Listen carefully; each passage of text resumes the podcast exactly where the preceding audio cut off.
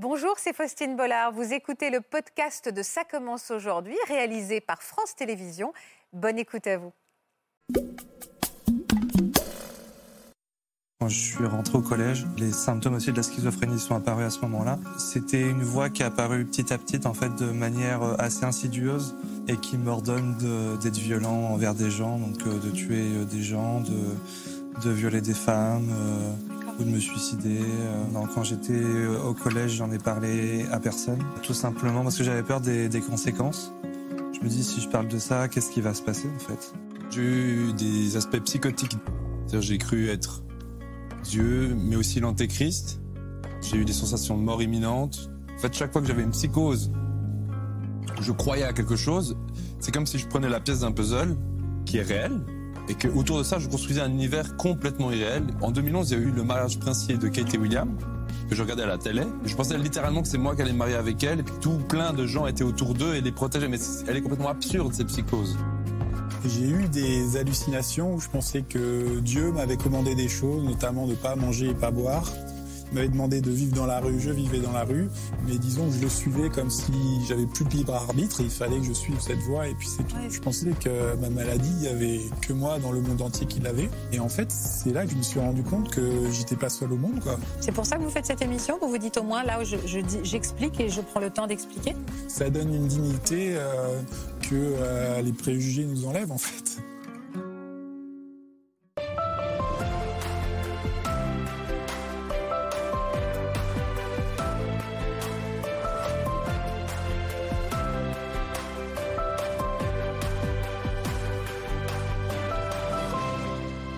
Toutes et à tous et merci de nous rejoindre sur le plateau de Ça commence aujourd'hui. Cet après-midi, nous partons à la rencontre de trois jeunes hommes hors du commun qui souffrent de troubles psychiatriques.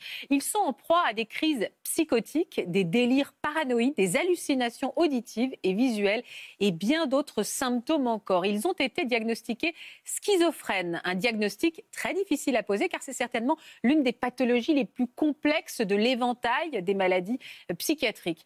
Des maladies qui font peur, évidemment, qui véhiculent surtout beaucoup d'idées reçues et que nous allons balayer avec Nathan, Florian et Maximilien aujourd'hui, ainsi que le professeur Carilla, que je salue. Merci Laurent d'être avec nous. Merci également à vous pour votre fidélité. Bienvenue dans Ça commence aujourd'hui.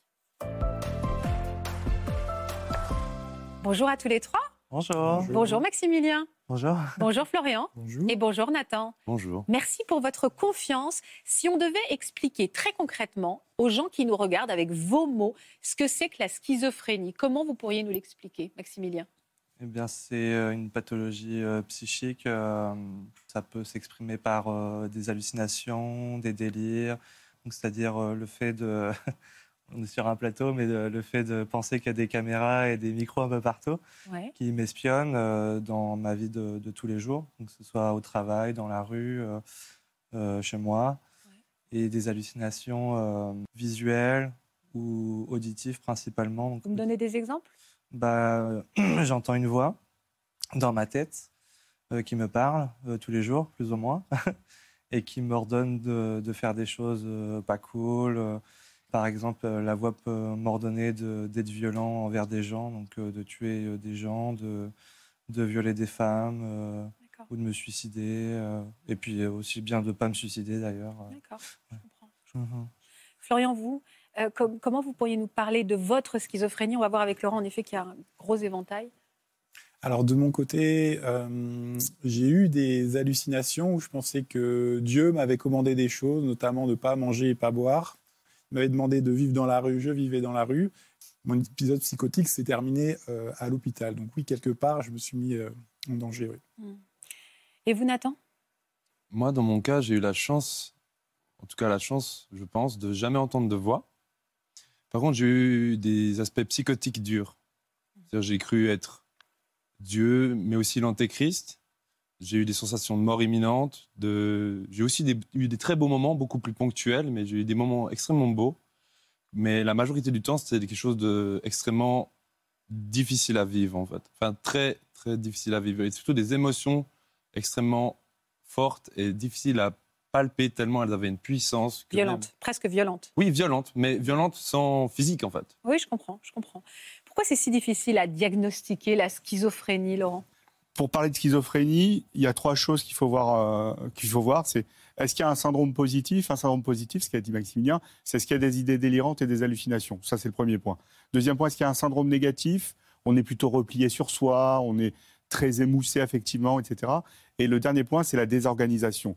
Et la désorganisation, c'est la matrice commune de la schizophrénie. Vous voyez Donc pour être schizophrène, on peut être désorganisé et positif, désorganisé et négatif, désorganisé tout seul. Il y a plein de formes. Et il y a une autre forme qui s'appelle le trouble schizoaffectif. C'est on est désorganisé, mais on n'a ni d'hallucination ni symptômes négatifs. On est soit up, maniaque, soit down, déprimé. Donc vous voyez, Ça, c'est bipolaire. Oui, donc ça non, ressemble. Ouais, hein. ça Non, c'est ressemble à bipolaire. Mais comme il y a de la désorganisation, ça s'appelle schizo-affectif. Donc vous voyez, il y a un cortège de maladies dans la maladie. Avec cette, ce point commun, parce que quand on parle euh, schizophrénie comme ça, presque dans le langage commun, trop commun. ça, faut arrêter de le dire. Ça. Bah, dites-moi. Parce que quand on dit aux gens, euh, on dit à des gens, par exemple, des gens qui sont un peu, enfin, ils sont changeants, Décalés. Ouais, décalés. Ah, lui, il est complètement schizophrène. Ça, on peut plus le dire aux gens comme ça. Justement, on ne doit, on doit pas dire on est schizophrène. Tu l'as dit toi-même. Ouais. On est schizophrène, c'est on a l'étiquette, on a le diagnostic. On a une maladie. par ça. On a une maladie. Non, parce que dans le langage courant, on peut dire, ouais, il est complètement schizo, celui-là, Oui, c'est sûr. etc. On peut dire à quelqu'un, toi, t'es borderline, alors qu'en fait, derrière, il y a Non, une vraie pathologie. Pareil, voilà, c'est Ouais, ça. Ou toi, tu es complètement toxico, hop, Ouais. euh, pareil. Si on est-. Mais ça on reste dans oublie le cette commun, le expression. fait de dire tu es schizophrène, es-tu schizophrène, Ouais. alors qu'on ne l'est pas? Moi, je suis Nathan, euh, Mm. on est c'est chacun. Oui, oui, c'est ça. On n'est pas, on n'est pas défini par Voilà, sa pathologie. ça, ouais. Ça, j'en- ça, j'entends. Euh, on parle, on- on- Maximilien parle de cette petite voix. C'est vrai que dans, dans le, dans l'esprit commun, qui dit schizophrénie dit ce sont des gens qui entendent des voix. Ça n'est donc pas que ça. Laurent. Entendre des voix, c'est syndrome positif. C'est désorganisé et syndrome positif. Positif, même si ce sont des voix qui Syndrome poussent à la ouais, violence. positif, ça veut dire c'est délirant, c'est très très. euh, D'accord, ok. c'est très, euh, j'ai compris. par exemple, Maximilien, Ça ajoute en plus, en Ouais. fait. D'accord, ah oui, d'accord. C'est pas On est- positif, euh, Non, non, lumineux. on est désorganisé. Ça, c'est la ligne de base pour la maladie. Et soit on a des syndromes positifs, soit on a des syndromes négatifs. On va revenir à votre adolescence tout jeune. À quel moment les premiers symptômes sont apparus? Quand vous étiez tout jeune? Ça fait de longues années euh, que je suis en dépression. Et j'avais eu. euh, donc j'étais en dépression euh, quand je suis rentré au collège. Et les symptômes aussi de la schizophrénie sont apparus à ce moment-là. Et euh, j'ai fait, j'ai été hospitalisé après ma troisième pour dépression. Le premier symptôme, ça a été cette petite voix en vous? Des- C'était une voix qui est apparue petit à petit, en fait, de manière assez insidieuse. Et, et aussi les, les idées un peu délirantes. Et alors, à 12 ans, quels, quels- quels- quels sont les types de pensées délirantes qu'on peut avoir? Euh, bah, C'est-à-dire des choses assez violentes envers euh, mes proches ou envers les gens que je côtoie, Mhm. ou même des inconnus dans la rue que je croise. euh. Alors, c'est des pensées, c'est-à-dire vous imaginez, ce sont comme des hallucinations, c'est-à-dire que vous Mhm. pensez voir des choses ou euh, vous, imaginez que des choses vont se passer quand vous me dites Alors, peut hallucinations? Avoir... Enfin, c'est pas des choses qu'on imagine, en fait. C'est... Les hallucinations, c'est vraiment, on les, on les vit. Vous êtes convaincu de ce que vous voyez? Ah oui, quand j'ai des hallucinations visuelles, je suis assez, enfin, je suis assez convaincu, mais avec le recul, maintenant, je sais faire la différence entre ce qui est euh, vrai et ce qui est faux. Mais à l'époque, non. À l'époque, c'était un peu perturbant, en fait, de voir, euh, par exemple, euh, du sang euh, sur mes mains, sur mes vêtements, sur les murs. Au début, c'était des petites taches de, de sang, et, et au fur et à mesure du temps, euh, ça s'est intensifié, quoi. C'est que vous voyez clairement du sang et à ce moment-là, vous n'arrivez vous, enfin, vous Bah, pensez que c'est vous qui avez fait quelque chose Non, c'est par exemple quand j'avais du sang sur mes vêtements ou sur mes mains, j'allais me laver les mains. Et euh, mais je savais quelque chose, que quelque chose n'allait pas en fin de compte. Vous en avez parlé à quelqu'un autour de vous, Non, Maximilien non, quand j'étais euh, au collège, j'en ai parlé à personne. Pourquoi? Ça être dur à porter? Bah, tout simplement parce que j'avais peur des, des conséquences. Je me dis, si je parle de ça, qu'est-ce qui va se passer en fait? Je me dis, euh, je suis en train de devenir fou en fait. Je suis en train de... C'est ce que vous ressentiez? Vous aviez l'impression de devenir fou? Mhm. Oui, oui. Vous faisiez peur?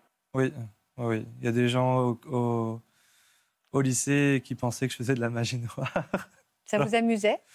Euh, bah, en fin de compte, vu qu'il y avait des gens qui, qui m'embêtaient un petit peu, il y avait des gens qui croyaient euh, à ça, que, que je faisais de la magie noire, et du coup, je me servais un peu de ça. de ça ouais. Ouais, ouais. Alors, cette souffrance à- vous, au-delà du regard que- qu'on posait sur vous, euh, vous avez eu ces hallucinations? Vous avez, à quel moment vous en avez parlé à quelqu'un? Euh, bah, J'étais suivi avec, par une psychiatre, Et j'ai passé pas mal de tests avec un neuropsychologue. Et suite à ça, au test, euh, la psychiatre euh, a convoqué euh, mes parents et moi-même, parce que j'étais encore mineur euh, Ouais. à ce moment-là. Et puis c'est là que le diagnostic est tombé. Et quelques temps avant, j'avais parlé à mon frère que bah, j'entendais une voix en fait qui me disait des trucs euh, pas cool, quoi. Et mon frère euh, m'a dit ah ça doit être cool d'entendre une voix, de pouvoir la rembarrer, tout ça. Et du coup, j'ai pris un peu son conseil en fait de rembarrer un peu cette voix, d'être justement euh, au lieu de m'en prendre plein euh, la tronche, d'être un peu plus agressif en- en- envers cette De lui voix. répondre Ouais, de lui- dans votre tête ou même Dans- clairement dans votre tête? Et ça n'a pas arrangé les choses.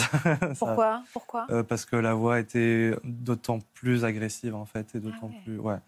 Et est-ce qu'un jour vous avez fait quelque chose que vous ordonnez cette voix qui a pu vous faire peur? Pendant un temps, quand j'étais à la fac, euh, il m'ordonnait de faire euh, trois traits sur mon bras. Un, votre voix est une voix masculine? Masculine, ouais. Mhm. Elle vous ordonnait de faire trois traits sur votre bras, donc de ouais. vous scarifier, vous l'avez fait? euh, ouais, j'ai fait euh, deux, deux gros traits en fait sur le bras au couteau. C'est là où vous avez été hospitalisé Euh, une, c'était la dernière celle-là. Ouais. Ouais, c'était la dernière. ouais, Mais vous avez conscience de vous faire du mal, Maximilien, à l'époque? Ou vous pensiez même Alors- que c'était une hallucination Vous savez, Alors au tout début, vu que c'était la dépression, tout ça, je, je me faisais du mal euh, consciemment parce que ça me faisait du ça me faisait du bien en fait de me faire du mal. Et euh, par contre là pour les bah, pour la dernière que j'ai faite là, euh, j'ai pas vraiment de souvenirs ou j'ai des flashs en fait. Je sais pas si c'est vraiment des souvenirs ou Ouais. et quand j'avais fait ça et que j'ai au début j'ai pas vraiment réalisé en fait. Enfin, je pensais que c'était une hallucination parce que j'ai l'habitude de Ah voir oui, ça, du sang, d'être euh, blessé, etc. Et, euh, et puis, au bout d'un moment, je me suis dit, il y a un truc qui va pas parce que c'est toujours euh, là, même si j'ai pas de douleur, c'est toujours là. A toujours. Et j'ai commencé à paniquer. Et en effet, je m'étais vraiment blessé, euh, Blessé, au ouais. scalpel. ouais. Qu'est-ce que vous avez ressenti quand on a prononcé le mot schizophrénie Ah. Est-ce que vous en aviez entendu parler? C'est quoi les idées reçues, selon vous, qu'on a sur la Bah, schizophrénie? qu'on est, euh, qu'on est dangereux. Vous n'êtes pas dangereux, vous Oui, on n'est pas dangereux, mais les gens pensent qu'on est dangereux. Moi, j'ai pensé que j'étais dangereux. Je pensais, en fait, je pensais que euh, qu'un jour j'allais euh, faire ce que la voix me disait de faire, donc devenir, de tuer des gens, de, de faire euh, du mal aux femmes, etc. euh, et et enfin, il y a.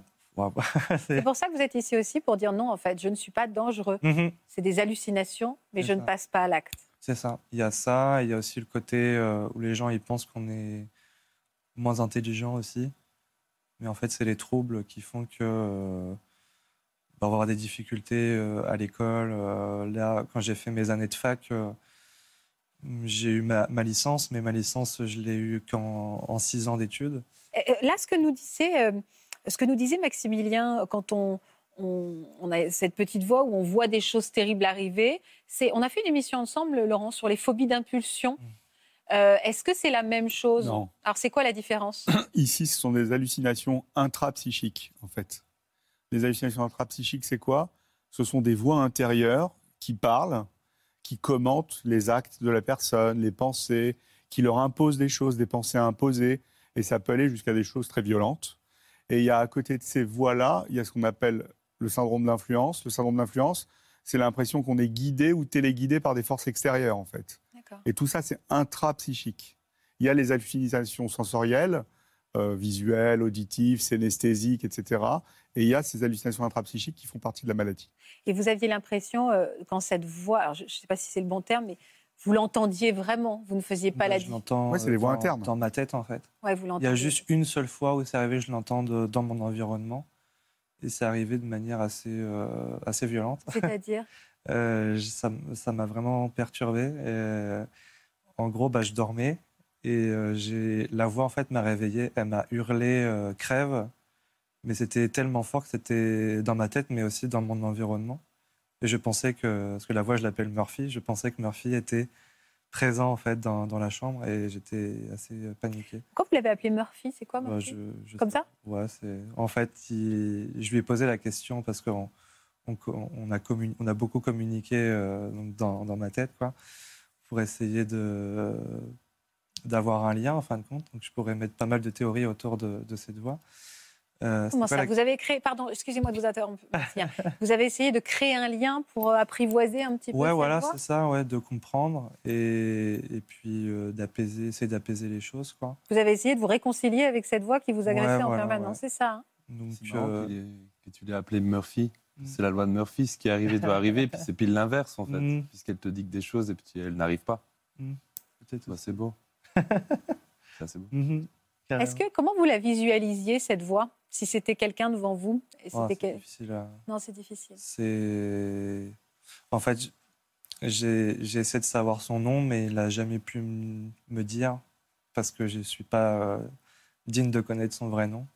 Et qu'en même temps, il a à la fois pas de nom et plein de noms. Donc ça fait un peu penser euh, un peu au diable, du coup. Euh. Et du coup, enfin, il, il me dit, enfin, il m'a toujours dit qu'en fait, c'était quelqu'un ou quelque chose qui l'a mis dans mon corps et que lui, il veut juste retrouver sa liberté et pouvoir euh, déchaîner, enfin mettre, euh, créer l'apocalypse en fait un peu sur Terre, noyer le, le soleil et de régner sur un monde euh, totalement. Elle vous faisait peur cette voix? Oui. Vous deviez un peu être soumis à cette voix, en fait, mhm. ça? La plupart du temps, c'est comme ça. Ah oui, c'est ça? Ouais, ouais, c'est des voix qui sont très envahissantes et qui commandent la personne en fait. Hein. Oui, c'est ça. On devient l'esclave de cette voix. Et souvent, c'est même des voix. Hein. Et même des fois, c'est des voix avec euh, du langage qu'on ne comprend pas aussi. Mm. C'est pas un trouble. Euh, on a déjà fait une émission sur le trouble dissociatif. Euh, mm. Alors, ça ressemble un peu à des éléments dissociatifs, mais c'est ça. Vous avez raison, Faucine. C'est un peu comme des éléments dissociatifs du trouble dissociatif, mais là, dans la schizophrénie, ils sont complètement désorganisés. C'est-à-dire désorganisés, c'est on perd le contact avec la réalité quand ça se passe, en fait. Alors que les dissociés, pas forcément. D'accord. Depuis combien de temps se, elles, au pluriel, se sont tues ces voix?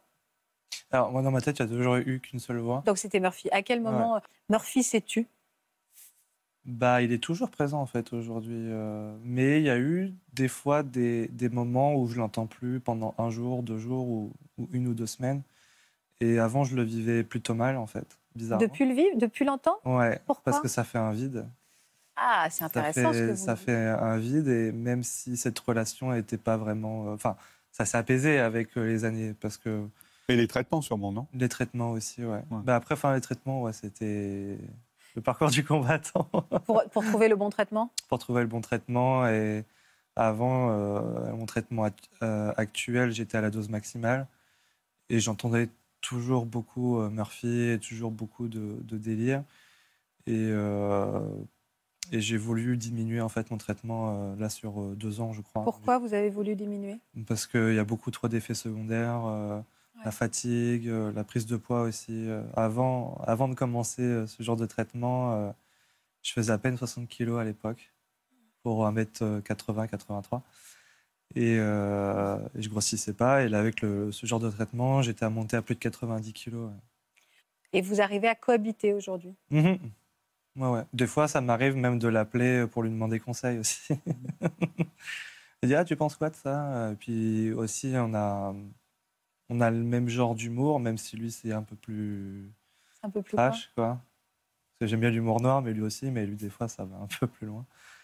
Et euh, des fois, ça m'arrive euh, de rigoler euh, tout seul, enfin, tout seul, avec Murphy, mais tout seul vous êtes en couple, Maximilien? Non, je ne suis pas en couple actuellement. Euh, et, et, ça vous arrive euh, Vous avez déjà été en couple? Oui, Et vous entendiez toujours cette voix? Mm-hmm. Et de quelle manière elle, euh, elle jugeait votre partenaire? Waouh bah, C'est-à-dire, non, mais en fait, il essaye de, mettre, de semer le doute, en fin de compte. Oui, c'est ça. De semer le doute, que ce soit dans mes sentiments, mais aussi de la personne. Il dit oui, euh, cette personne a fait ça euh, pour ci, pour ça. En fait, elle essaie de casser un peu le, le truc. J'ai l'impression que vous y êtes attaché à cette voix. Hmm, plus autant qu'avant. Mais vous l'avez été très attaché. Ouais, Maintenant, je peux, s'il ne vient pas, euh, bah ça va en fait. Mais c'est vrai qu'avant, j'étais très. c'était assez perturbant. en même temps, j'ai vécu des années avec, donc de l'entendre tout le temps et de plus l'entendre d'un coup comme ça, c'est un peu, un peu violent. Pourquoi dans notre imaginaire à nous, on associe la schizophrénie à un danger? Qu'est-ce qui a, qu'est-ce qui a participé à ça bah, dans notre culture? Il y a plein d'idées reçues autour de la schizophrénie, et même il y a plein d'idées reçues autour des maladies mentales. Hein. les bipolaires, on les prend pour euh, des dingues, et les schizophrènes, on les prend pour des dingues, mais dangereux. Mm. Dingue, j'utilise ce mot-là euh, Oui, oui, en tant que compris, psychiatre. hein. compris, ouais. Euh, on les- schizophrénie, c'est associé à dangereux, tueur, euh, tueur en série, assassin. euh, euh, et il y a tout un mythe autour de, de cette maladie et puis de, de l'agressivité euh, potentielle. Or, c'est pas le cas. C'est possible, mais c'est possible comme pour d'autres maladies. Et il y a d'autres maladies où on va se- s'agresser soi-même, se faire du mal, se suicider, etc. Donc, euh, c'est c'est, euh, des idées reçues qu'il faut démonter. Et je pense que cette émission nous permet de les démonter. Euh, médiateur santé père, c'est ça? Ça consiste en C'est quoi? ça. Eh bien, euh, en fait, c'est un métier euh, pour les personnes qui ont un, un savoir expérientiel, en fait, Ouais. une pathologie ou, ou bien euh, voilà, pour les personnes aussi qui ont un vécu dans la rue ou euh, avec des, la prise de toxiques aussi. Et euh, donc, je vais parler pour, pour moi. Donc, euh, moi, on m'a, engagé euh, dans un dispositif qui s'appelle euh, Un chez soi d'abord. Ouais. Donc, je suis à, à Caen, donc ça vient d'ouvrir depuis euh, fin août. Et, euh, et en fait, je vais pouvoir me servir de ma propre expérience Ouais. pour aider les personnes qu'on accompagne et aussi pour expliquer aussi à mes collègues euh, certaines choses aussi. Et, euh, et aussi aux partenaires aussi avec qui on travaille. euh, et de pouvoir porter un, un message d'espoir en disant que voilà, c'est possible de se rétablir, de retrouver une vie euh, satisfaisante et normale. Enfin, Vous êtes heureux? Euh, Eh. Bon, je, oui, je vous rassure, je pose la question à n'importe qui, la réponse sera compliquée. C'est compliqué. je, je dirais que je pourrais être plus heureux si je rencontrais quelqu'un de bien dans ma vie. D'accord. Ouais. Le message est passé. Ouais, c'est ça. Je fais ma petite annonce. Florian, vous, vous avez, alors, vous avez commencé à entendre cette voix quand vous aviez euh, euh, autour de 12 ans. Maximilien, vous, à partir de quel âge vous avez entendu cette voix, Florian? Alors, j'ai entendu. Une c'est- voix, cette voix. Est-ce Et qu'elle c'est- a un nom, elle? Non, elle n'a elle a pas de, de nom, mais en fait, je l'associais à Dieu. Donc, j'avais euh, 28 ans, donc je vivais en Autriche. Je vivais seul, sans travail. Et euh, oui, j'ai commencé à. Bah, J'étais quelqu'un un peu de, entre guillemets, mystique, dans le sens où je priais, etc. Euh, je lisais la Bible à l'époque. Et euh, j'ai vraiment eu l'impression que Dieu commençait à me demander des choses de plus en plus précises, euh, notamment quitte ton appartement, arrête de manger, arrête de boire et va dans la rue pour faire la manche. Euh, et donc voilà, ça a été, mais c'était vraiment des choses qui m'arrivaient et que je prenais pour argent comptant et je me disais, je, je vais suivre cette voie puisque c'est la voie de Dieu. D'accord. Hum, Et du coup, je me suis retrouvé bah, dans la rue. Je récupérais de l'argent en faisant la manche. Après, je jetais les pièces. Je récupérais de la nourriture de personnes qui voulaient bien me donner de la nourriture. Je jetais la nourriture. Parfois, je la mangeais, etc. Donc, c'était devenu euh, Ouais, chaotique. extrêmement décousu. On, on va se plonger un petit peu dans votre enfance, si vous voulez bien, Florian, avec ces quelques images qui nous montrent euh, quelle était votre première vie avant que cette maladie se déclare. D'ailleurs, on va voir si ça fonctionne comme ça. Regardez. Florian naît au sein d'une famille catholique très soudée. Proche de sa petite sœur Pauline, envers qui il est particulièrement attentionné, mais également de son grand frère, Ludovic. C'est un enfant modèle, doué à l'école et qui multiplie les activités musicales et sportives. Chaque dimanche, il se rend à l'église et partage également de beaux moments de complicité avec ses amis. L'adolescent poursuit des études scientifiques et n'a qu'une envie, devenir ingénieur. Promis à un bel avenir, Florian est loin d'imaginer qu'un trouble psychiatrique va pourtant venir changer le cours de sa vie. Vous ressentez quoi quand vous voyez ces images, Florian? Euh, bah, ça m'a fait du bien de, de, enfin, de demander à mes parents de retrouver des images de moi, de les voir. Et c'est vrai qu'on voit que j'étais vraiment. euh, enfin, j'avais, j'ai j'ai eu beaucoup, beaucoup de chance dans ma vie et j'étais heureux quand j'étais euh, ado. À quel moment ce mal-être est apparu alors? Hum, C'est arrivé, disons, euh, quand j'ai commencé à entrer dans la vie professionnelle. Donc, euh, j'ai commencé un doctorat, une thèse de doctorat dans, dans l'industrie automobile. Ouais. Et là, j'ai commencé à sentir que quelque chose euh, allait pas trop, mais c'était plus dans mes relations avec, euh, avec mes collègues, dans mes relations avec mes responsables. Je me disais, mince, mais euh, ils, ils m'impo- ils veulent m'imposer des choses, mais moi, je suis pas d'accord, mais j'ai pas voix au chapitre. Et donc petit à petit, là, j'ai senti que est-ce que je suis à la bonne place? Est-ce que j'ai vraiment envie de, de, faire ma vie dans l'industrie euh, en tant qu'ingénieur, en fait? Hmm. Quelle réponse vous avez trouvée à ce, à ce, à ce mal-être alors? Et donc, euh, je me suis plongé, replongé dans, dans, bah, dans, dans, le catholicisme en me disant euh, bah, tout ça, ça va m'aider, j'ai prié, tout va bien, enfin, ça va améliorer ma vie. Et ensuite, en fait, ma, ma, thèse de doctorat s'est terminée et là je me suis dit tiens j'ai envie de devenir euh, j'ai peut-être envie de devenir moine. Donc là j'ai commencé à aller dans des monastères euh, j'ai participé aux Journées mondiales de la jeunesse euh, donc à Cracovie. Et là-bas j'ai rencontré une communauté religieuse qui était une communauté autrichienne et dans laquelle je suis allé vivre en fait ah, c'était une communauté où, où les gens travaillaient donc moi le, le jour j'allais étudier l'allemand, puisqu'on était à Vienne, en Autriche. Et euh, le soir, bah, on parlait de la Bible. Voilà, on faisait tout par rapport à, par rapport à la religion. Comment vos parents ont, ont, observé ça? Qu'est-ce qu'ils ils ont été inquiets? Alors oui, oui, ça, en fait, ça les, a rendus très malheureux, parce qu'il y avait aussi des règles dans la communauté qui disaient, bah, on doit, on doit euh, se couper des proches, on doit se couper des amis. C'était une secte? Alors, moi, j'ai mon avis sur la question, mais c'est vrai que c'est, il y a des règles qui rendaient euh, ma mère notamment très malheureuse et euh, beaucoup de, enfin, de parents de, des autres personnes dans, la, dans cette communauté, ça les rendait malheureux.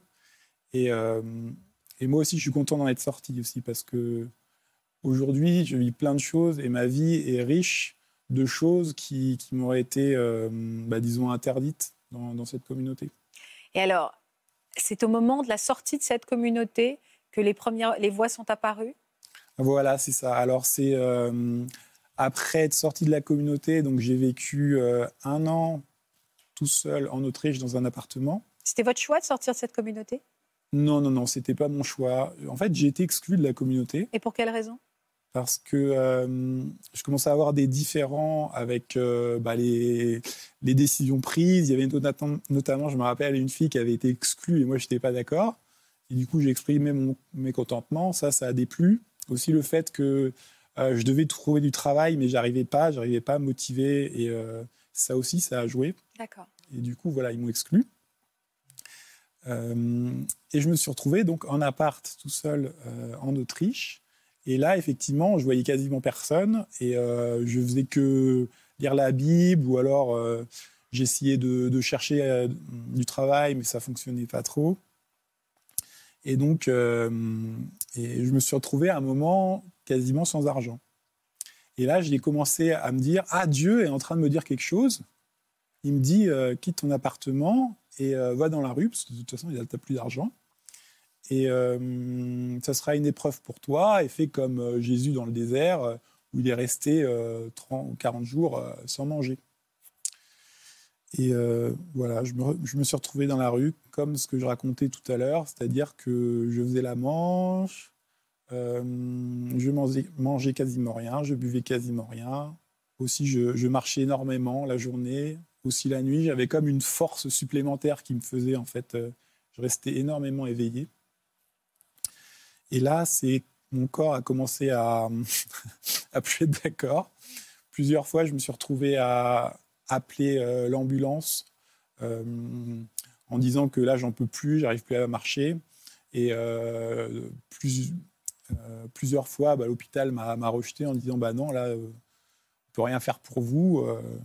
Est-ce que euh, vous me disiez, j'ai eu le sentiment que Dieu me disait. Est-ce que ça se, c'était comme Maximilien? Vous entendiez clairement une voix qui vous disait de descendre dans la rue Ou c'est une intuition que c'était ça que vous deviez faire? Euh, alors c'était comme une voix, mais pas forcément une voix extérieure, comme si une voix qui, qui arrivait dans ma tête. C'est-à-dire, ça passe, passait, j'avais pas l'impression que c'était via Auditif, les Oui, oui, c'est ça, oui. C'était en psychique. Oui, c'est ça, c'est la. Mais qui n'était pas agressive avec vous qui était dans l'injonction. C'était un ordre. Oui, oui, dans l'injonction, non, c'était pas particulièrement agressif. Mais disons que je le suivais comme si, bah voilà, comme si j'avais plus de libre arbitre. Et il fallait que je suive cette voie et puis c'est tout. Ouais, c'est ça. Comment vous êtes retrouvé à l'hôpital alors? Alors à un moment, en fait, euh, j'ai plus réussi à marcher, donc je me suis allongé. Et il y a des gens qui sont venus m'aider en me disant est-ce que ça va, etc. Et ils ont appelé l'hôpital. Et euh, voilà, l'hôpital m'a accepté, ils m'ont gardé. Et pendant plusieurs euh, semaines, ils m'ont gardé à l'observation.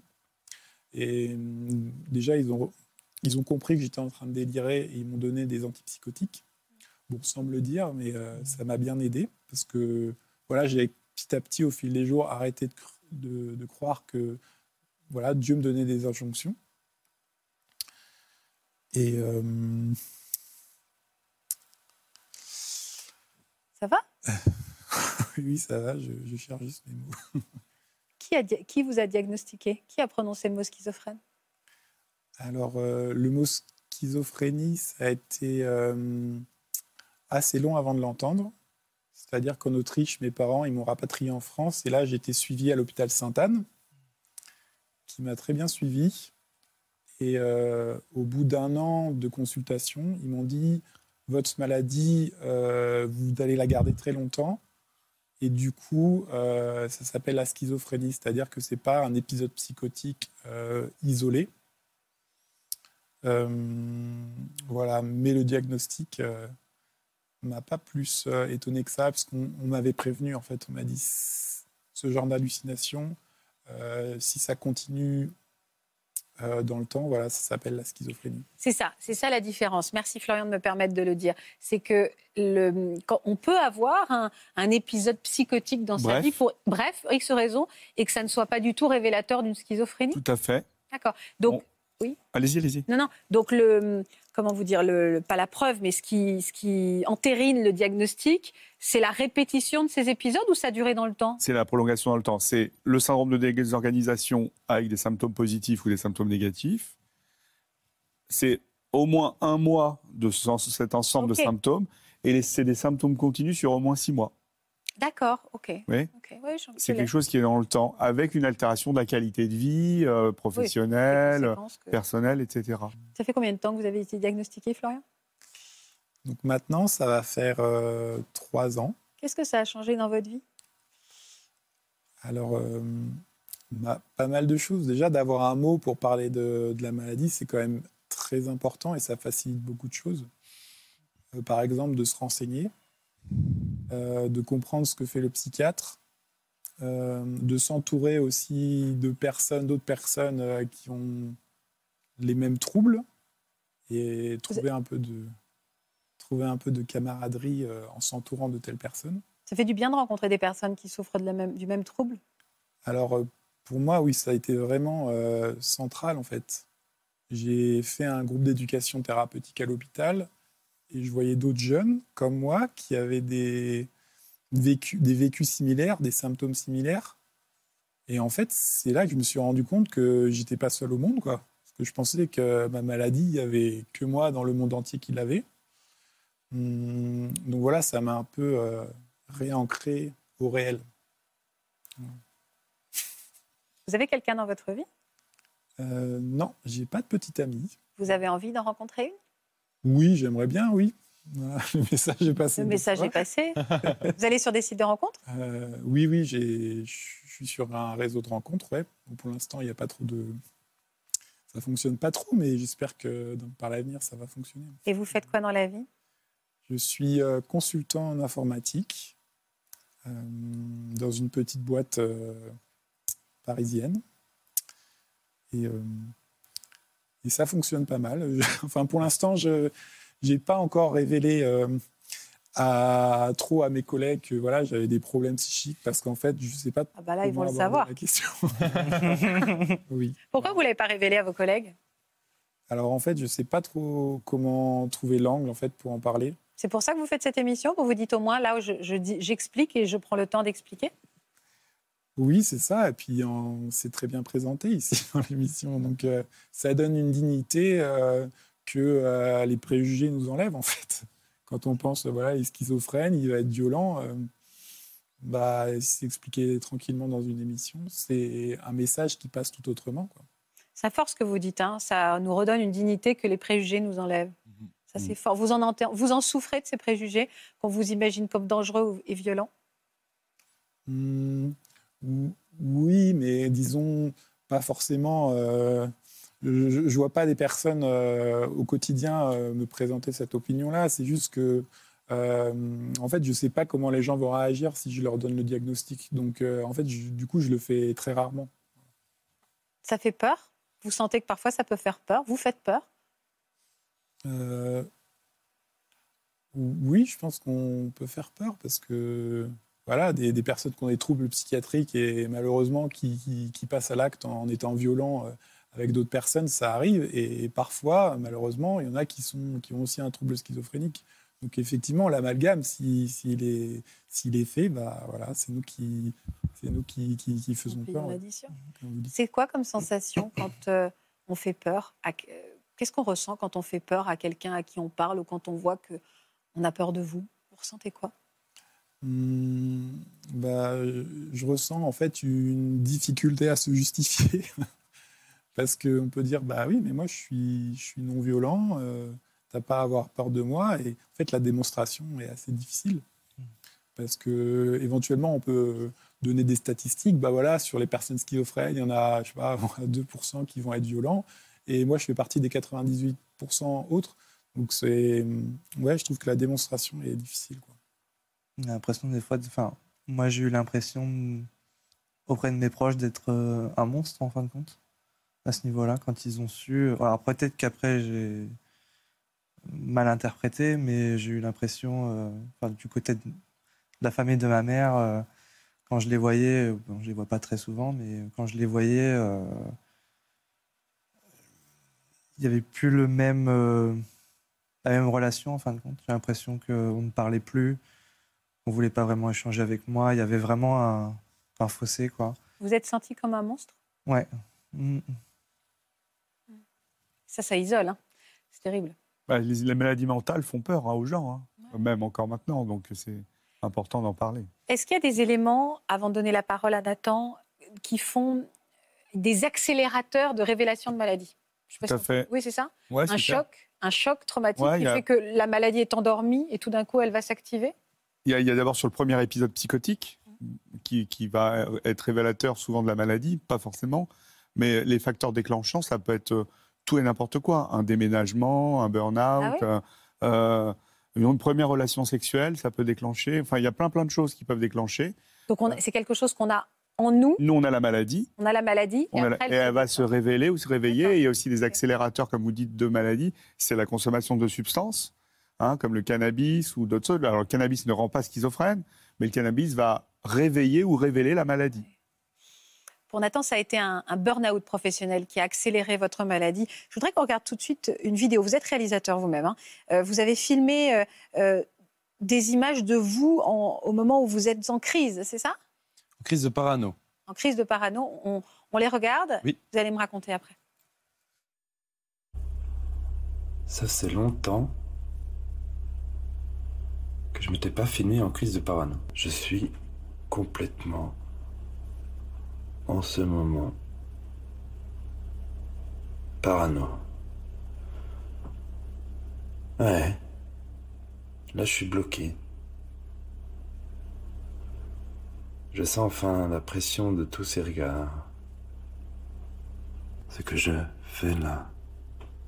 J'aimerais bien savoir ce que je fais là. Vous avez un air grave en regardant ces images. Vous ressentez quoi quand vous vous voyez dans un état un peu second? Euh, bah rien en fait, parce que maintenant que je regarde les images que j'ai faites, les films que j'ai réalisés, je vois surtout ça comme une matière, comme un objet qui peut donner de l'émotion au spectateur, mais qui me donne à moi juste un esprit analytique par rapport à ce que je pourrais transmettre comme émotion. C'est pour ça que j'ai un air un peu, disons, des objectifs. Qu'est-ce qui, déclenche ces crises de parano? Alors, les crises de parano, c'est les seules choses qui restent encore maintenant, et ça fait très longtemps en fait. Je suis très content de ça. Ça fait 4-5 mois que j'en ai plus eu. Et c'est, la première fois- depuis que j'ai maintenant 22 ans que j'en ai pas eu depuis si longtemps. Les crises de parano, j'essaie de les expliquer. C'est quelque chose d'extrêmement mental qui m'arrivait toujours en fin d'après-midi et qui durait jusqu'au moment où je m'endormais et que j'arrivais pas à, à effacer en fait, d'une manière avec n'importe quelle ressource. Et en fait, c'est que tout ce que je voyais visuellement, mentalement, avait la même importance. C'est-à-dire maintenant, je suis sur le plateau, je sais qu'il y a une caméra qui tourne là, et mais je parle, mais ça, ça va. Mais en fait, quand j'ai une crise de parano, le souvenir que j'en avais, c'est que tout avait la même importance. Tout avait la même importance. Donc ça donne trop d'informations au cerveau pour qu'elles soient prises en compte. C'est difficile à formuler en Ouais, fait. c'est dur à comprendre. propre, je mais- je m'accroche, je m'accroche. euh, Parce que moi, pour moi, dans le, dans le, voilà, dans l'univers, dans l'imaginaire commun, quand on parle, enfin, ou dans le, on va dire dans le vocabulaire commun, quand on parle de crise de parano, c'est, moi, je me dis, c'est quand quelqu'un pense que tout le monde lui veut du mal ou tout ça. le monde l'observe. C'est ça Oui, mais, mais dans la paranoïa pathologique, c'est tout est exacerbé en fait. Oui, ouais, c'est ça. Et moi, c'est le résiduel de mes crises Ouais. psychotiques dures, Ouais. où la parano était devenue Ouais, en ouais. fait, Ouais, ouais. où euh, j'avais encore ce- cet élément qui revenait de choses qui devenaient visuellement équivalentes dans mon mental. La flamme de la bougie, le, le verre d'eau était équivalent à vous, alors qu'il n'a pas l'équivalence de vous actuellement. Est-ce que vous, vous, vous faites, c'est des délires aussi? Oui. Ça vous arrive de faire des, c'est quoi C'est des pensées délirantes C'est des, Des idées délirantes. des idées délirantes? Euh, non, j'en ai plus maintenant. Euh, je pense que ça peut être lié à la consommation de toxiques. Évidemment, j'ai eu encore des faiblesses avec le- la, la marijuana et ce genre de choses. Mhm. Et c'est clair que ça, ça, par rapport aux neuroleptiques que je prends, ça fait que d'un coup, ça enlève tout- toute l'énergie du médicament et ça extrapole l'effet. Et ça peut créer des idées délirantes assez vite. D'accord. Maintenant, c'est cadré, j'arrive à gérer ça, mais les gens remarquent vite. Et... Et qu'est-ce qui peut provoquer ces pensées délirantes? La, la- Regarder, écouter quelque chose à la radio, euh, Alors maintenant, moi, l'actualité? Ouais, ouais bah maintenant ça date, mais les idées délirantes, donc les psychoses que j'ai eues, ça date de 2011. Maintenant, ça fait 12 ans. C'est en 2013 j'ai été diagnostiqué schizophrène paranoïde. Et en fait, c'est marrant parce que le titre de mon court métrage que j'ai fait sur, euh, euh, on, en- on y reviendra après. Bref, je pensais être radioactif en fait, être littéralement radioactif, et c'était lié à Fukushima, qui s'est passé la, la centrale nucléaire qui a explosé en 2011. Mhm. En fait, chaque fois que j'avais une psychose où je croyais à quelque chose, c'est comme si je prenais la pièce d'un puzzle qui est réel, donc Fukushima, et que autour de ça, je construisais un univers complètement irréel autour de cette seule pièce qui était réelle en fait. Comme Mais- quoi vous étiez radioactif. Donc moi, j'étais radioactif, par exemple. Dites-moi. Ils duraient combien de temps vos épisodes euh, psychotiques? Alors, je- moi, je pense que je suis, un- je suis un- une personne qui a eu un épisode psychotique extrêmement fort, suivi de plusieurs crises maniaques, Ouais. de- avec quelques années d'intervalle. Donc Mais schizoaffectif. trois semaines de psychose dure, je pense, où j'ai, comme toi d'ailleurs, en fait, je me retrouvais dans ton récit où je mangeais pas, je dormais pas, je pesais 60 kilos pour 1m87. Et j'étais dans un véritable cauchemar réveillé pendant trois semaines à peu Ah, près. J'ai j'ai un peu du mal à vous suivre parce que vous avez un, lexique euh, très précis. Quand on dit des épisodes psychotiques, c'est les psychoses, c'est la même Épisode chose. dé- C'est un épisode délirant. D'accord Qui peut durer Ça- dans le C'est temps de un jour à un mois. Ça s'appelle un épisode psychotique bref. Et au-delà, on est dans, dans des formes schizophréniformes ou schizophrénie. D'accord. Ouais. Et en fait, dans cet épisode-là, il dit. Je suis enfin, pas sûr de ma durée aussi. Ouais, hein. il a peut-être des petits épisodes, mais la majorité de ces épisodes, c'était des épisodes maniaques où vous étiez Oui. surexcité le plus fort du Oui, monde. euh, Floride, alors que j'étais Ouais, internalisant dans Ouais, la phase ouais. psychotique. Et il devait avoir des downs après des ça. crashs. Exactement. Voilà. Ah oui, là, c'est là où ça se rejoint du Et ça ressemble un peu au schizo-affectif, en fait. ça. Ouais. Mais et là, le terme que vous avez utilisé, c'est schizophrène paranoïde? Oui, schizophrénie paranoïde, ouais. Alors, schizophrénie paranoïde, c'est la forme, c'est un ancien, c'est du langage euh, d'avant, parce que tout a un peu changé. Oui. C'est une forme euh, de schizophrénie euh, délirante. D'accord. Mais dans ce qu'il raconte, il y a ces épisodes maniaques et dépressifs, donc on est plutôt dans schizo-affectif. Bon, après, c'est des termes. Oui, mais justement, il y a eu, Voilà. un- il y a eu peut-être une reconsidération de Voilà, effectivement, c'est sûr. Là, vous m'avez perdu Là, c'est le compliqué, schizo-affectif. Mais moi, euh, j'adore, là. vous m'avez perdu, la schizo-affectif. Et ce qui est, mais ce qui est intéressant, c'est que je pense qu'effectivement, j'ai une pathologie qui est de l'ordre de la schizophrénie Ouais, et non pas ça. de la bipolarité. Ouais. Parce que mes épisodes de dépression étaient suivis après un épisode psychotique enfin, ou maniaque. Donc Ouais. j'avais comme le haut de la vague, on surfe très haut et on Mm. tombe très longtemps. Il est, vous- désorganisé, Ouais. complètement. Oui, mais je veux des Et- exemples concrets. Quand vous me disiez, non mais di- ouais, des exemples concrets. Quand vous me dites j'étais dans une phase euh, euh, de parano, que c'est quoi? C'est vous viviez comme dans un rêve éveillé? Vous étiez, c'est ça? Bah, par exemple, je croyais, euh, en 2011, il y a aussi eu le, ma- le- il y a, il y a aussi eu le mariage princier de Kate et William, que je regardais à la télé. C'est cette année-là, il me semble. Oui, bien sûr. Et je regardais ça à la télé et je croyais que c'était moi qui étais euh, les caméras, en fait. C'est moi qui zoomais dans l'image quand je faisais comme ça. C'est moi qui ouvrais les yeux et qui dézoomais. vous étiez le réalisateur Non, de, je pensais que je devais me marier avec Kate, en fait.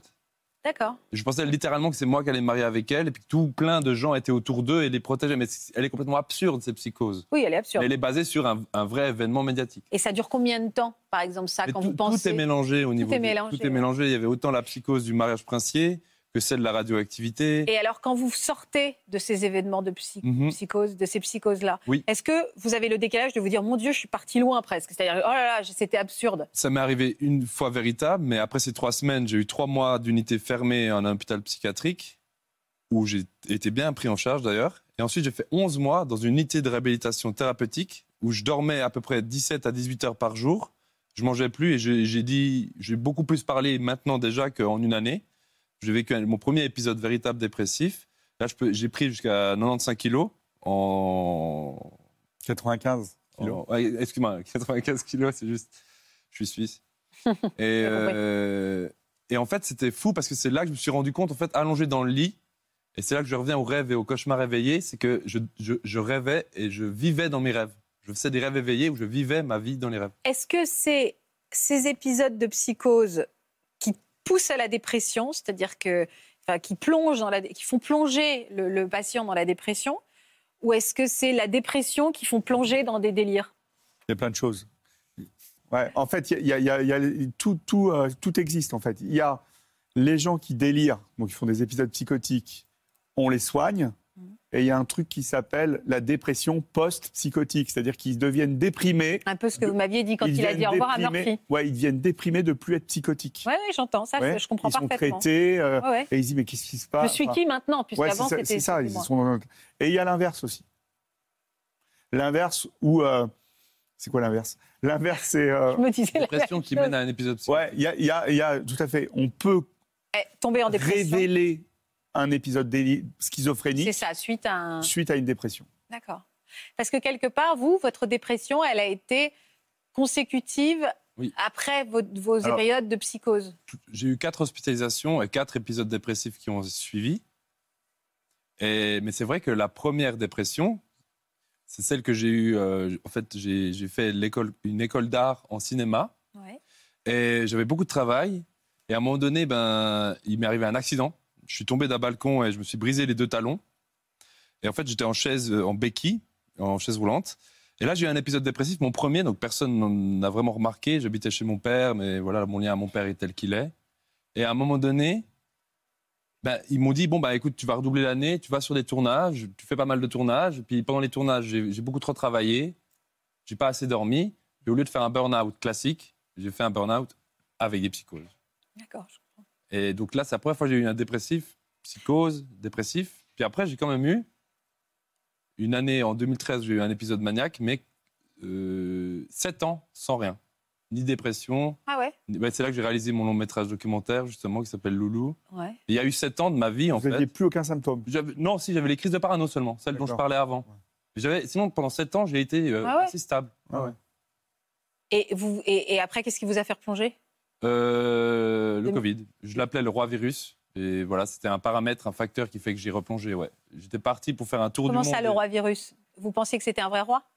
Non, c'est le nom que je lui ai donné. Ah d'accord, ok. Je pensais que, c'était, que je l'incarnais, que je, la- suis allé en Chine en 2016. Ah, vous pensiez que vous étiez ce virus? Oui, C'est pas une évidence euh, quand oui, vous je sais. dites, Nathan, mais j'entends. Ouais, ouais. Non, non, ça, vous pensiez que vous étiez le roi virus?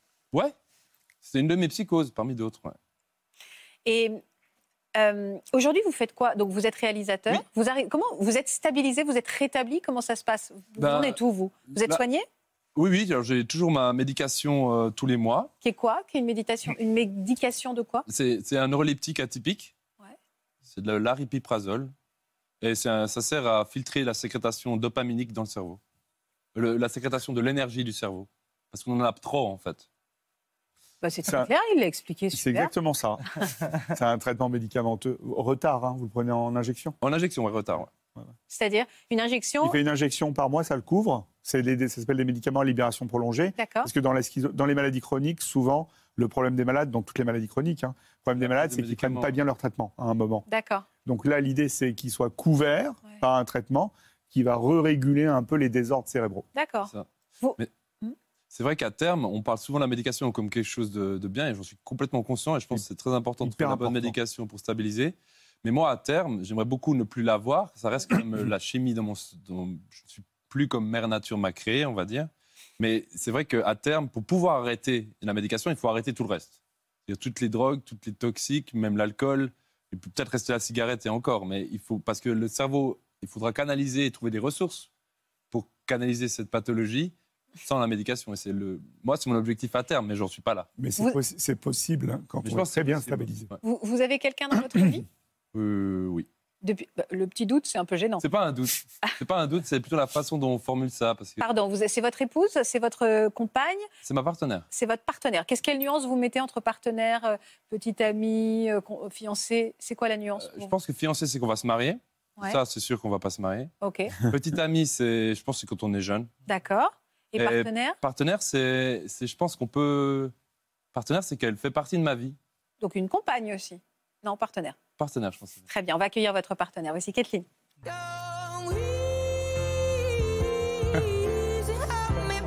Elle arrive par là. Bonjour Kathleen. Bonjour. Bienvenue parmi nous. Merci. Quel joli couple. Un couple. Est-ce qu'on est un couple Partenaire ou couple? Ah, partenaire. Partenaire, ouais. Alors c'est quoi pour vous partenaire? Ah, J'aimerais comprendre entre partenaire, compagne, amoureux. euh, Vous êtes amoureux? On est amoureux, on est en que- relation, Mhm. mais on n'est pas en couple. Voilà. Ah, ça veut dire que vous n'êtes pas exclusif? C'est ça. Alors Ouais. je sais, vous allez me dire, ouais. elle est relou avec ses étiquettes. Non, mais j'essaie c'est de comprendre en fait. hein. C'est vrai qu'on aime bien euh, mettre vraiment les mots euh, justes. Ouais, c'est ça. Euh, pour nous, on n'est pas en couple parce que. euh, ouais, il y a, il y a beaucoup- été. il y a beaucoup de notions en fait euh, et des conditionnements par la société. Euh, et en fait, le fait de. Cette étiquette ne vous convient pas. Ouais, voilà, Oui, c'est c'est ça. c'est pas quelque chose qui nous convient. Ça, fait, ça fait combien de temps que vous êtes euh, en partenaire l'un avec l'autre? En partenariat. En partenariat, merci Laurent. Bientôt trois ans. On s'est rencontrés en 2015. On s'est rencontrés en 2015. C'est un ami qui nous a présentés. Ensuite, on s'était revus dans une euh, en soirée, en fait. Soirée, ouais. Et on avait eu une petite histoire. Et ensuite, euh, on a, on s'est plus revus pendant quelques années. Et là, ça fait maintenant euh, bientôt trois ans qu'on est en relation. En relation. Quel, euh, à quel moment le. Comment on dit à quelqu'un qu'on souffre de cette pathologie-là? Euh, Est-ce qu'on choisit ses mots? Est-ce qu'on explique? Est-ce qu'on fait lire quelque chose? C'est Mm. compliqué, hein, parce qu'en effet, euh, Florian et, et Maximilien nous le disaient, ça fait peur. Mm. Et comment vous, vous tombez amoureux, vous voulez pas faire peur On explique comment les choses. Je pense que moi, c'est un peu l'inverse. C'est-à-dire? Ben, Moi, je, vu que j'ai j'ai beaucoup fait, j'ai fait pas mal de films et du cinéma sur ce thème, ben, en fait, je l'exprimais assez vite, je pense. Et ça Mais- vous a pas fait peur? En fait, ouais, Nathan, il n'a pas de filtre par rapport à ça. Il a tendance à se présenter et direct dire Ah ben voilà, euh, ça fait partie de, de moi, etc. Moi, ça m'a pas fait peur, non. En fait, euh, j'ai- j'avais une amie qui m'avait dit Ah, mais fais attention, euh, ben voilà, il a un diagnostic de schizophrénie. Et, euh, et moi, j'ai toujours suivi mon cœur et euh, mon intuition, en fait. Et, du coup, j'ai jamais eu peur. Et encore maintenant, enfin, il y a vraiment. euh, Vous l'avez jamais vu en crise? Je l'ai déjà vu en crise, oui. Mais, euh, mais même là, j'ai jamais eu peur pour euh, mon, mon intégrité physique. Ou, euh, Mais vous avez eu peur pour lui? Oui. Ouais. Pourquoi? Euh, ben, parce que je, parce que je l'ai vu dans un état qui était particulier. Il était comme si il était plus dans son corps, en fait. Je leur- qui était encore là, on va dire. Ouais. Ouais. ouais. vraiment dans ce, dans ce truc où il était comme un peu dépossédé. Euh, et euh, du coup, j'ai eu peur pour lui qu'il ne revienne pas dans son corps. Oui, qui reviennent pas à lui presque. hein. Voilà, ouais. Est-ce que pendant la période du Covid, euh, au moment où il y avait différentes psychoses, vous étiez à ses côtés? Euh, Bah oui, en fait, trois ans, donc oui. euh, presque trois ans, ouais. Du coup, en- au tout début, pas. Et en- ensuite. Juste après, en juste fait. après Ouais. euh, ta crise, ouais. Ouais. Mhm. Mhm. Est-ce que dans votre, euh, ça, ça vous a pas impressionné à l'époque, à défaut de vous faire peur Euh, Parfois, est-ce qu'il a pu vous dire que c'était lourd à porter pour une compagne partenaire? Oui, c'est impressionnant. Euh, Est-ce que c'est lourd à porter? Je pense pas. C'est c'est ce qu'on disait, on, on en parlait avant, et que moi, je suis quelqu'un de très feu. Je pense que c'est lié aussi à la maladie ou à la folie en général. C'est quelque chose d'assez feu, même si on est introverti. La folie, la, la voix ou la psychose, c'est quelque chose de feu.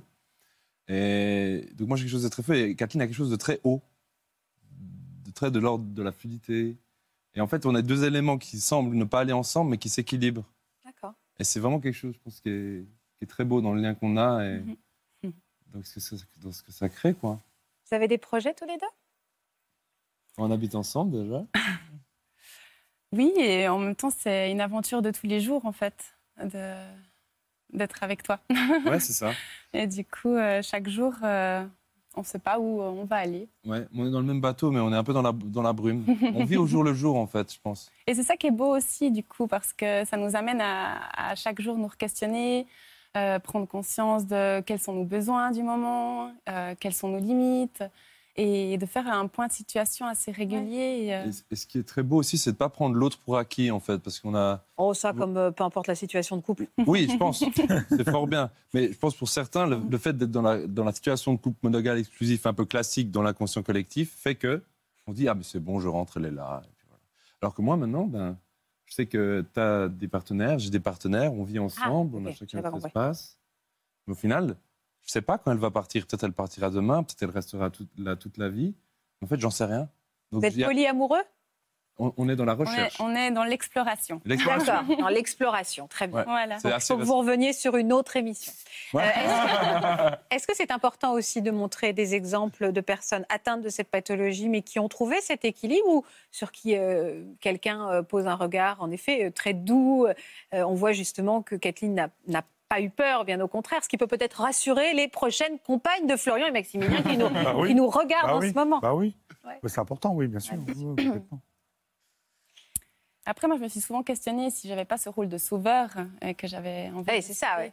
Mhm. Parce que je suis moi-même dans le travail social et j'ai déjà, euh, enfin, j'ai j'ai étudié en fait les troubles psy. Ah bah Et, ah oui. euh, Et du coup, euh, mais, mais en fait, ouais. Et du coup, ben, je, je me suis questionnée si j'avais pas euh, inconsciemment envie de D'explorer, de sauver. ouais, de le sauver, ouais. Et euh, en fait, pour moi, une relation sauveur-sauvé, ça va que dans un sens. Et euh, en fait, entre nous, on, on s'apporte mutuellement les Ouais. choses. Et du coup, ça, pour moi, c'est une preuve que, entre autres, hein, parmi d'autres facteurs, mais qui montre qu'on n'est pas dans ce- cette relation-là. Vous regardez en tout cas avec beaucoup d'amour.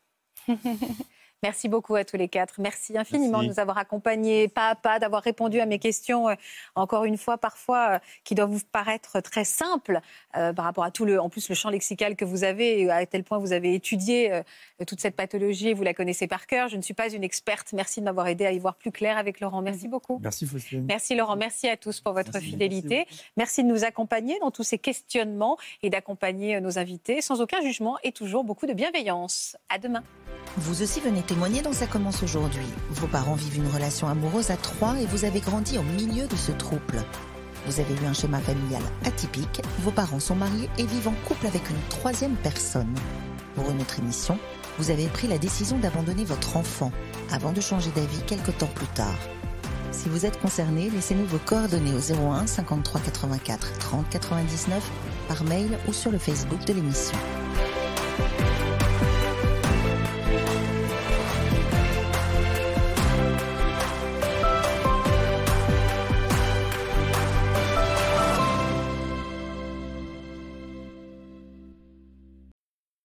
Voilà, j'espère que ce podcast de Ça commence aujourd'hui vous a plu. Si c'est le cas, n'hésitez pas à vous abonner. Vous pouvez également retrouver l'intégralité de nos émissions sur France.tv.